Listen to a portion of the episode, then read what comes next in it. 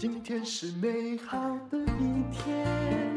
欢迎收听人生实用商学院，今天很高兴的请到理科太太。大家好，我是理科太太，谢谢干妈的再次再次邀请。我现在都快要变成那个国民干妈，大家看到就要忍。好，那么哎，很高兴收了理科太太这个干女儿。但我们今天要讲的是什么呢？其实各位也许并没有了解真正的她，因为她其实从年纪很轻的时候就创业，创业一再创业啊。为什么一个人有这样的内在驱动力，不断的想创业呢？显然呢，以家境来说，你也不是那种穷苦人家的小孩，但是你总想创造些什么，对不对？总想感觉到心里有把火在烧，眼睛看的好像都不是眼前的风景，是不是？以前呢，是帮自己定一个目标，然后想办法爬上去，爬不上去就是想办法，就是一定要爬上去，爬了一座山、两座山、三座山，到真正我觉得到了我设定的目标之后，我突然想，我为什么要这样做？嗯，那之前有探讨过，可能是我一直想要证明自己给我的妈妈看。对，可是一直说你妈妈觉得你很不会赚钱，是，嗯，但真的到了那之后，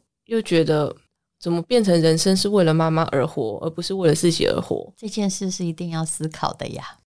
我就突然失去动力了，所以我这边一定要请教已经很有钱但又一直在工作的。你说对了，就是一种内在的驱动力，你知道，因为不然你想想看能够干嘛？来，我只要放眼望去，跟我一样年纪大的女生都快要六十岁了耶，然后大家都在什么享清福啊，然后等退休金，混吃等死。当然我也没有退休金可以享，但以财富而言，我说真的，因为反正我吃的也不多，也够自由，就够财富自由，对不对？孩子也不多，但是我一直知道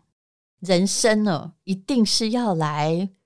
过得充实一点，然后也许我要做什么事，但其实做什么事我不知道。像你这样的一直平凡的创业者，跟我这种也是自己、哦、爬过一座一座的山头，我觉得我们不是、哦、内在的动力不是要比别人强。如果你只是设定在比较型的思维，那就错了呢。我知道我要比过去的自己更好，不然的话我就是在退化。那我不想要就是在原地踏步的心情到现在还是很剧烈，因为在原地踏步一点都不舒服。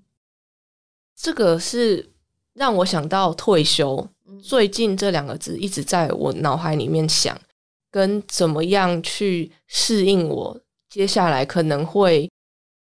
不要过得这么可怕的生活，慢慢慢慢来的生活，跟怎么样从刚刚大家不了解你过的生活有多可怕、嗯、刚刚我进来这边录音之前、嗯、其实我们淡如干妈才刚结束了一档工作，然后我就看着她觉得哇，怎么她可以到现在还维持这么这么忙这么拥挤的工作表。那我看我自己，我现在渐渐的把自己的工作慢慢的排少再排少。我原本是就是公司卖了之后，被并购之后，因为大家不知道你现在你美国的那个公司被并购，那你是其中一个重要的股东。也许如果被并购，就好像马斯克当年公司被并购一样，财富一辈子就不需要，当然有闭锁期啦，一辈子就不需要再呃思量就是经济的问题，那人生的到底还要追求什么，对不对？是，然后我心里也想，我就算再次的创业，我几乎不大可能跟这一次一样了，那个数字也我觉得不可能，如果以金钱为衡量值的话，嗯，不大可能到那个数字了。但是其实我一直觉得这个都不是重要问题，重要问题是有一件事情每个人都要问自己吧，请问什么样的生活你才觉得过得好？但是我后来发现哦，我年纪大了，你发现你每个时期的答案恐怕不一样。其实人生是一个，就是有人是有目的的追求，但其实对我而言，我只是一个希望尽其在我的追求。那我怎么样过能够不遗憾？我无时无刻不在想这个问题哦。嗯，而所有的小目标，比如说我现在在写博士论文嘛，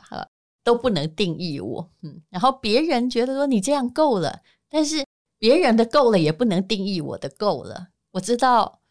我想要过的就是一个尽其在我的生活，我觉得哎呀这样生命很值得。那你觉得这个东西跟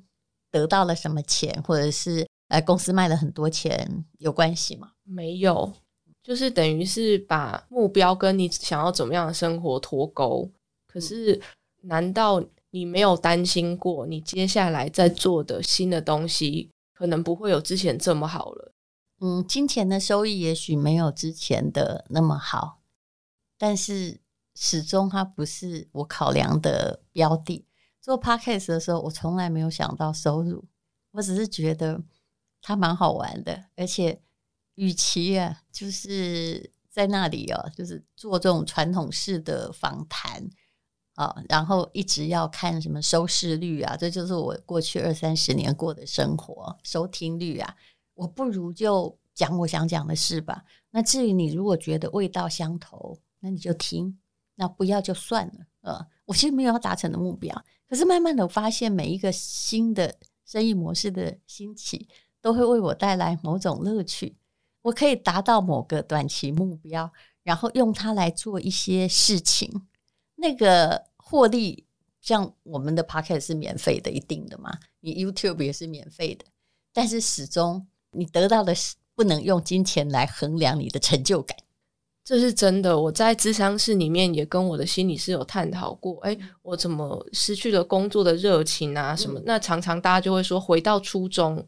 我有问到底回到初衷是什么意思，那心理师有大概稍微解释一下，就是跟我想的其实不太一样，而是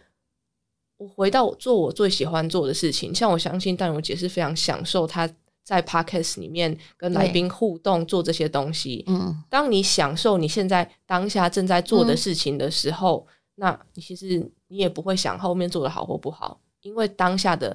喜悦的那个感觉就已经是你的收获了。对，这是我慢慢一步一步的在找回来我工作的动力。然后在走的过程之中，我有看好几本书，其中有一个 Daniel Pink 他写的 Drive 叫做驱动力、嗯、他说人的驱动力分三种，第一种是生理上的，你饿了去吃东西，渴了喝水、嗯、第二种是外在驱动力、嗯、是胡萝卜跟棍子、嗯、奖赏跟惩罚、嗯、第三种就是内在驱动力了、嗯、而我针对内在驱动力又做了非常多的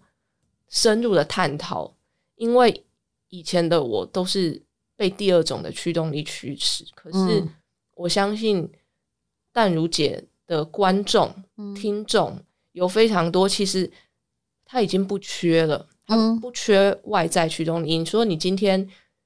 再多给他十万二十万的去做什么事情，其实不会影响到他的人生了。就好像我从来不排斥金钱社会，但事实上我也并不喜欢人家去说一件事，就是说哎呀这世界上种种每个人都是为了钱。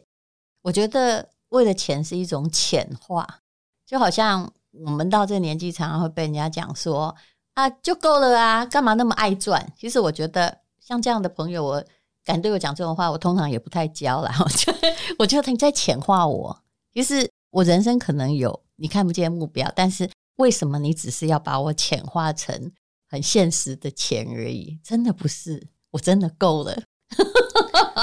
看得出来，看得出来。但是为什么我们还会在做电商、哦、然后为什么有时候你知道刚开始做电商我的确是在帮忙、呃、我一个台大学弟哦，因为他疫情之间没有办法卖产品，我是在帮忙他。后来我觉得连做电商哦，我可能也曾经创造过一个大单，那后来可能没办法，也就是说我曾经爬过很高的山坡，可是哎，后来好像永远达不到这业绩，这是有可能的嘛，对，因为你没有找到痛点或者是对的商品。可是我并不是为了追求那个高峰而存在的，我喜欢那个过程。我是不是可以对就算执行一个产品的贩售，我觉得它不错，我怎么样去抓住关键点推销它，我怎么样让消费者觉得舒服。所以每一次每一个贩售、哦、就, 就算是卖爆米花我都觉得是个挑战，没有卖过的他只要他的东西很好，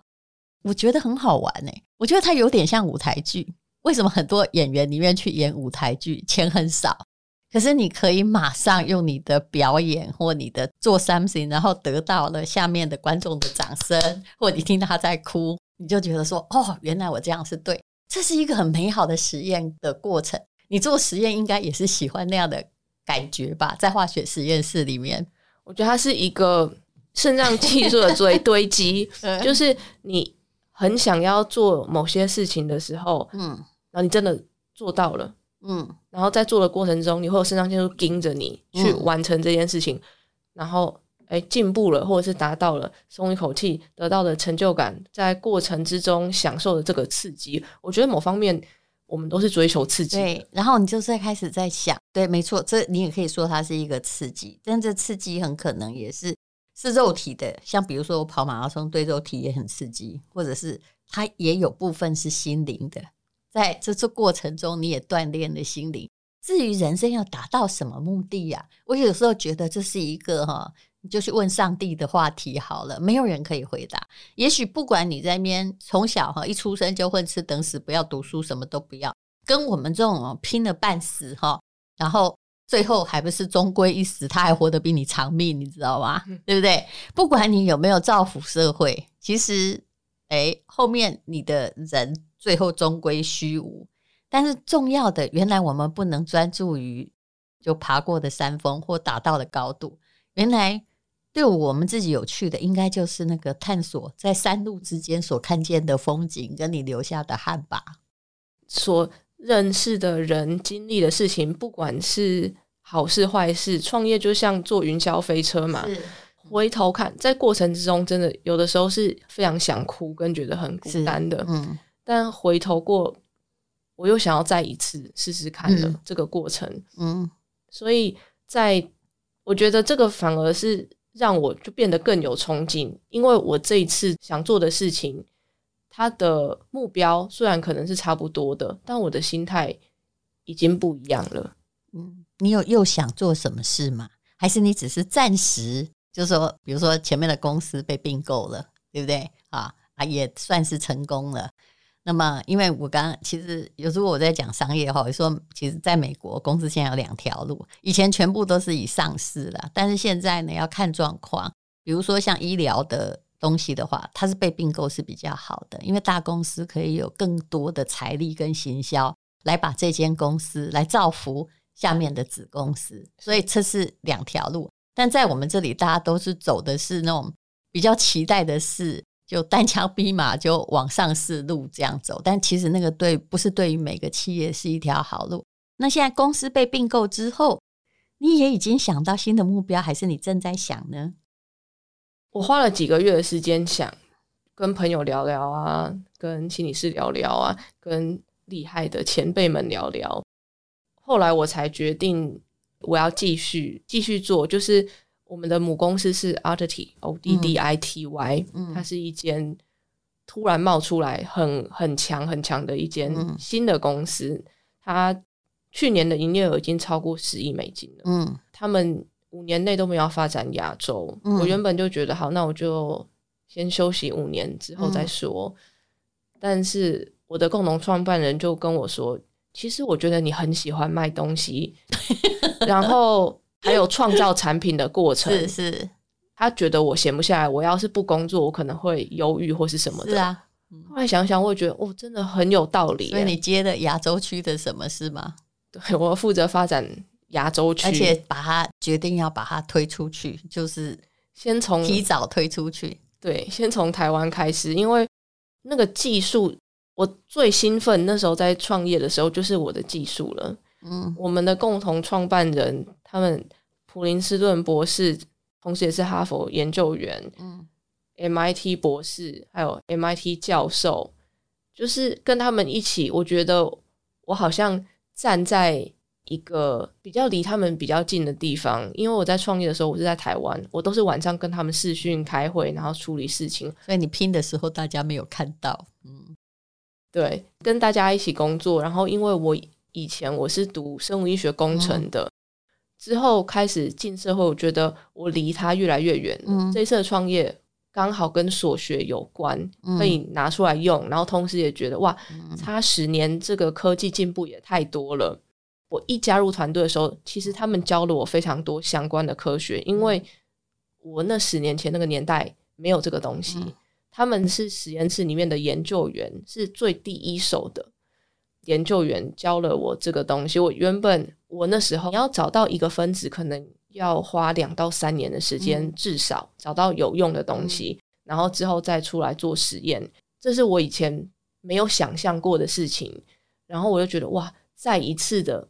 我好像又回到很很年轻很年轻的时候，那个热情又被燃起来了、嗯嗯。那这个公司是创业多久就被并购并了？理论上是两年以内、啊、实在是两年之内一个有前途的东西就可以创造非常多的财富啊！不过我刚刚一直在说财富不是重点，这就是你说的应该不只有一个产品，对不对？就是你说的当时跟我说的养法益嘛，就是用各式各样的东西哈、啊，就等于就是说爱迪生在实验那个得到钨丝它是可以永续长久燃烧发光的，但是你们用最迅速的方式，用分子医学的实验的方式就可以找出其中所需要的那个物质。我们现在以前啊，就是从比如说两年前开始或者是五年前开始，嗯，我们用的东西大部分是动物植物，嗯，不然就是细菌真菌，嗯，上面去萃取出来的，嗯，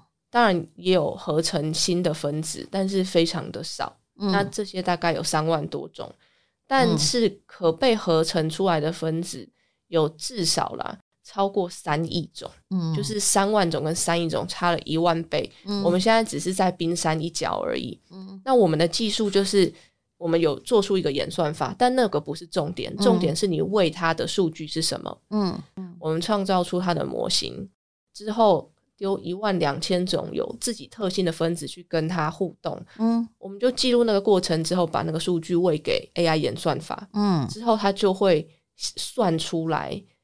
最适合你心中想要它的功能性分子的分子、嗯、之后我们再来做安全测试、嗯、那安全测试以前也是要做非常久非常难，但是现在有非常多的晶片、嗯、可以让你做快速的做很多很多的测试，嗯，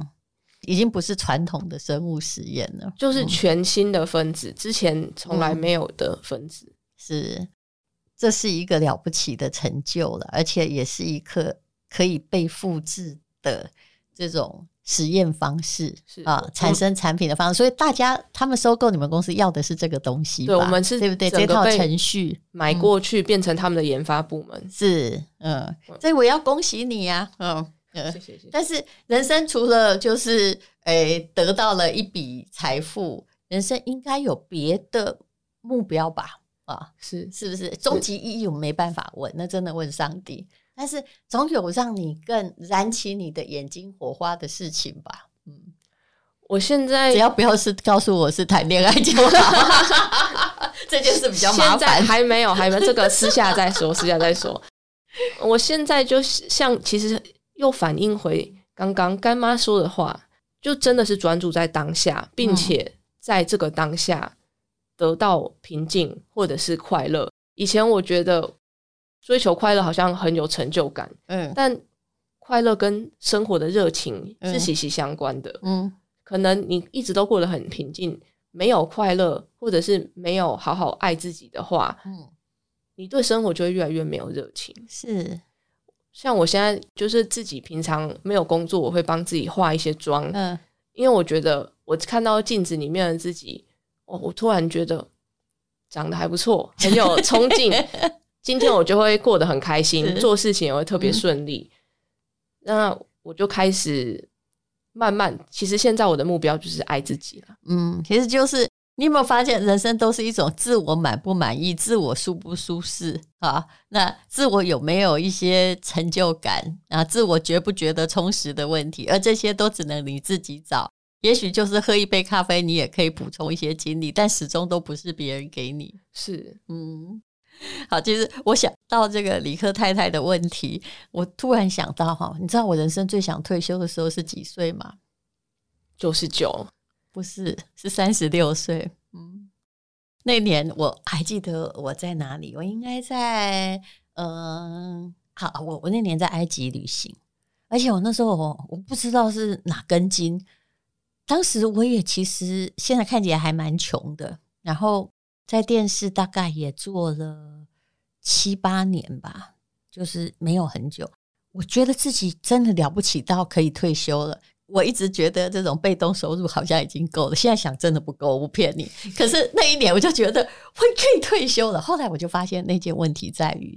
我太自满了，我的是比较性思维，因为我觉得在三十六岁时我好像已经到达就是一般人要退休时候设定的财务目标，然后当然我对影剧圈有一些厌倦，这是事实，然后我也找不到提升的方法，因为你知道就是大家也不想提升啊，制作会越来越少啊、哦、然后我也没有，就是我也是一个受薪阶级，就是拿拿那个钟点费的高级女佣，所以我在工作上是疲惫的，我那时候真想退休，我不骗你，可是现在想起来觉得好荒谬，还好我那时候有继续走下去。呃，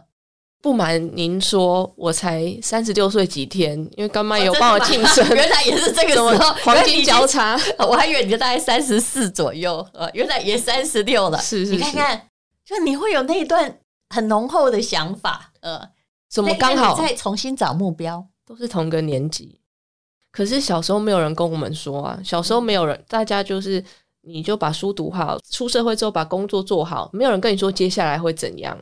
而且为什么我会说是三十六岁最想退休，因为我那一年，以我年纪那一年西元两千年，你知道千禧年对人类也是个变动，而且我很了解像伟大的什么诗人啊，包括徐志摩，有没有、哎、这个雪莱还是拜伦，其中一个有一个年纪还活得更短，他们三十六岁你看变成伟大文豪，但是三十六岁也死了，所以我都觉得我再活下去好像有一点 over， 你知道，我就开始一直在想那是退休，但是我要做什么呢？但是一直到现在你会发现我东做西做，但是怎么做，但是无论如何我在寻找一种，我知道人生有没有意义不是我的责任，但我在寻找一种我要让自己过得我觉得有意义，那就是我自己的责任了。嗯，虽然这个环境的确让人疲惫，尤其你又在风头尖上，你有没有觉得动不动就，我有时候会觉得说哇塞我真衰，动不动不知道搞到谁，有没有怎么坐在家里也有事，对不对？可是我觉得我后来最好的状况是突然知道说我比较成熟，从三十六岁到现在比较成熟，是我突然知道我其实还是一个很冲的人，我脾气比你坏得多，我刚开始是很生气就超想骂脏话，或者是我会就是我不是一个坐以待毙的人，可是我后来慢慢知道了，就是我不是我的情绪本身，有时候你必须告诉自己说对我生气了，但是我不去认同那个愤怒，我不是我的愤怒本身，那有时候我也愤世嫉俗，但我不是愤世嫉俗本身、呃、我觉得这个这个认知非常非常有趣，我也许还在追求着某种，就是说不管我在做什么，我在追求我的是不是可以把自己的人生然后让它发点光，然后也许可以让我的光影响到别的人，但是并没有太具体的目标，但是最重要的是说其实一个人只有你自己活得兴致勃勃，你才能对这社会带来正面效应。我非常相信这一点，那不管你可以影响到一个人两个人三个人，他对你就会觉得你的人生非常有意义。我们又不是像政客，有没有需要全国人都选我，但是我们是淡淡的在发着我们的光，那不要让那个光灭掉，我觉得光灭掉好可怕、哦、我其实看得出来有些人的光灭掉了，你知道你只是暗了一点，最近比较暗九妹就是、呃、目前还在大大的发光但是暗一点无妨，你也不能一直那个熊熊烈火在燃烧，太消耗，你在 寻, 寻找另外一种就是自足的方式。那不管人生在哪个阶段，像现在对我来讲应该算是第二人生的开启了、嗯、你现在没有经济的顾虑了，那你要做些什么，我觉得这越自由越不好想，但我相信我也可以帮听众问，就算听众没有觉得自己已经财富自由了，或者是听众不管他的现在的资产是几百万几千万、嗯、几十亿或者几十块或者是几十块，其实问题都是同一个，嗯，你要怎么样让你的人生过得有意义，怎么样这一段旅程是开心又满足的，嗯，这个真的要靠自己去找了，就是尽力做好、哦、让你自己心安的事情，然后、呃，让你觉得你还期盼明天早上起床的时候，哇，有这件事，我觉得人生好兴奋的事情。我其实也是这样想的而已。当然啦、啊，很多东西都是我还除了不遗憾主义，我还有个叫长期主义。很多东西包括投资在内啊。有时候哦，虽然我们不知道我能活多久，但是你不要去只看眼前厉害。就眼前我的愤怒不是我，眼前我的失败不是我，甚至眼前我的成功也不能定义我。我觉得这个概念是我慢慢在人生中发展出来，为什么会有这么多的动力来活着。嗯，因为我现在要是能追求我每天起来都很期待隔天，我觉得那就太棒了、嗯、就是在找这个感觉，活着是为了找到第二天早上起来说，哇，我醒来又可以做这件事啊，但那件事不能在别人身上，但你有儿子或什么，你会觉得啊，看到你很棒。但是如果身为一个女性，就看女性永远是把她期待说，哎、啊，我希望老公事业好，我希望我的儿子读书这个读得很好，考上什么大学。可你不能，那个叫推卸责任哦。虽然这是东方传统女性的方法，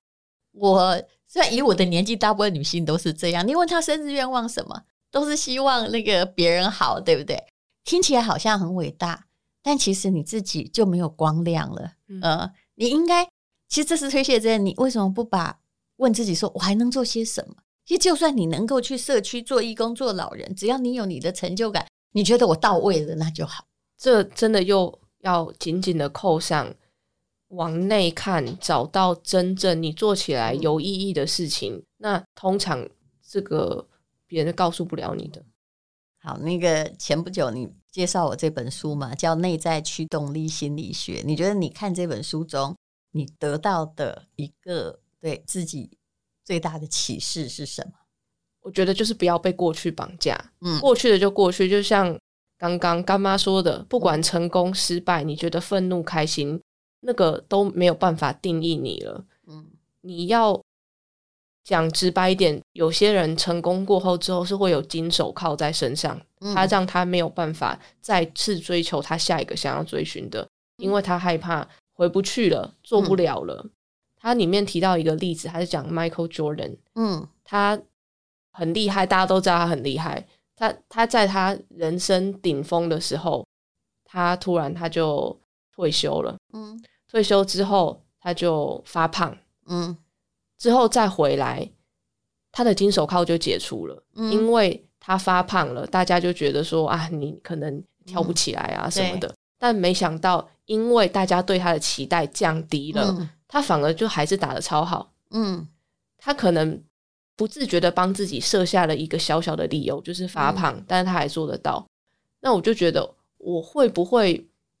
就是不要去想大家对我的期待，我光想我自己想要我做什么，那个金手铐就会不见。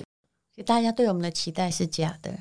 我其实大概在很久以前就知道了，今天万一我挂点哦，那副文里面搞不好恶评还多于善评，因为看好戏的人谁都一样，我跟你讲，因为看好戏的人就是这么多，对不对？那我一定要在乎大家什么？大家是不可控的，嗯，大家对你的期待也都是假的。其实我们都是人家茶余饭后的话题而已。既然他没有看得很严重，我也不必把别人的闲言闲语看那么严重。是是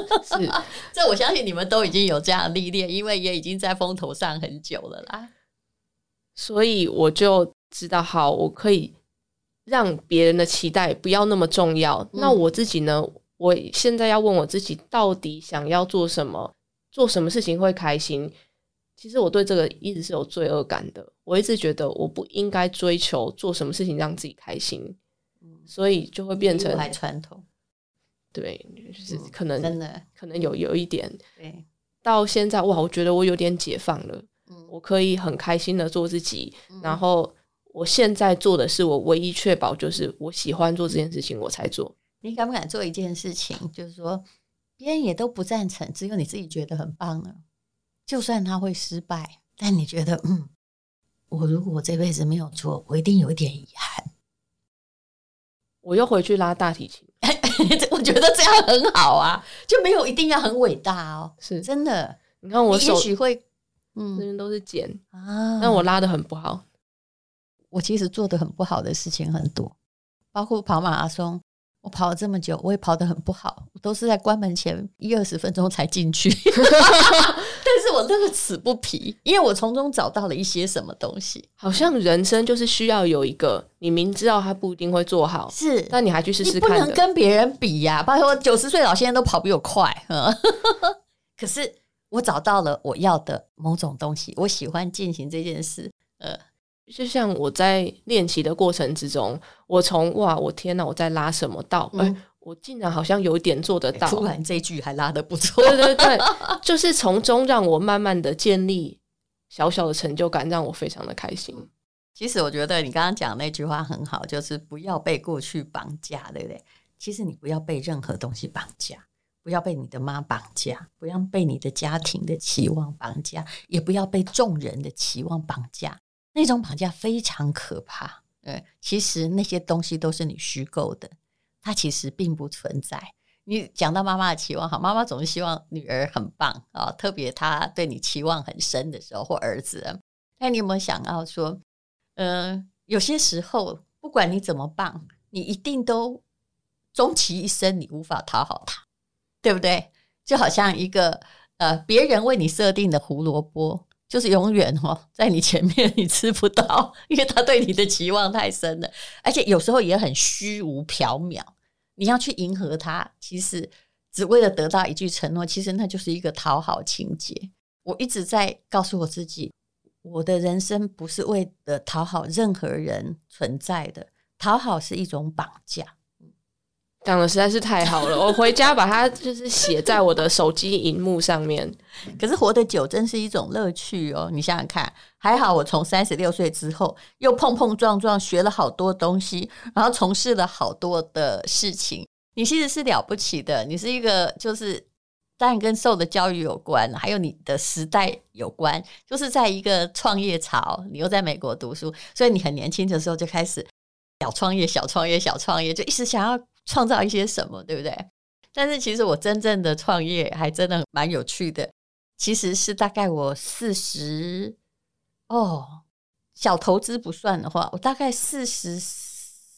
五岁的时候我才开始做餐厅。当然如果你让我回过头去啊，杀了我我也不会再做同样的事情，但是那件事很有趣，我当时兴致勃勃，这连油漆都是我去漆的，你相信吗？哇，哪一间还在吗？我要去看被我卖掉了啊！还有民宿，我真的做了一大堆，然后开始热热衷于那种装潢，然后热衷于那种打造一个城堡的感觉。可是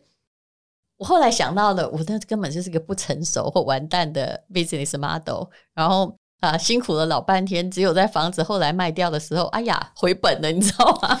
可是那件过程对我很重要，也就是我愿意在呃抵抗别人的看法，然后千辛万苦、哦、去赚那个很少的钱，然后去呃做一件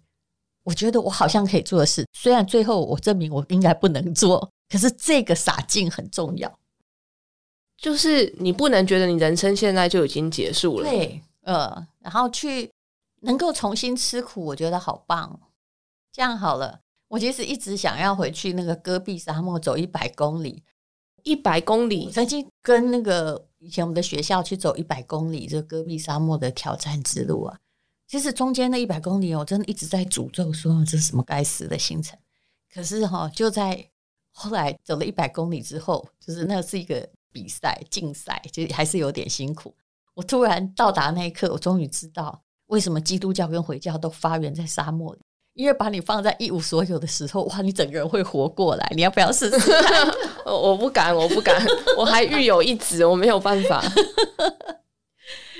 好，那哎，这个我知道刚刚我们有讲到的东西，李克太太最近的呃养法益了，她也只能叫养法益啦，叫 Intress 嘛，名字出来了 Intress 的，它这个中文叫做盈翠絲，对，运筹帷幄了很久的东西，活化法跟养法益已经出现了。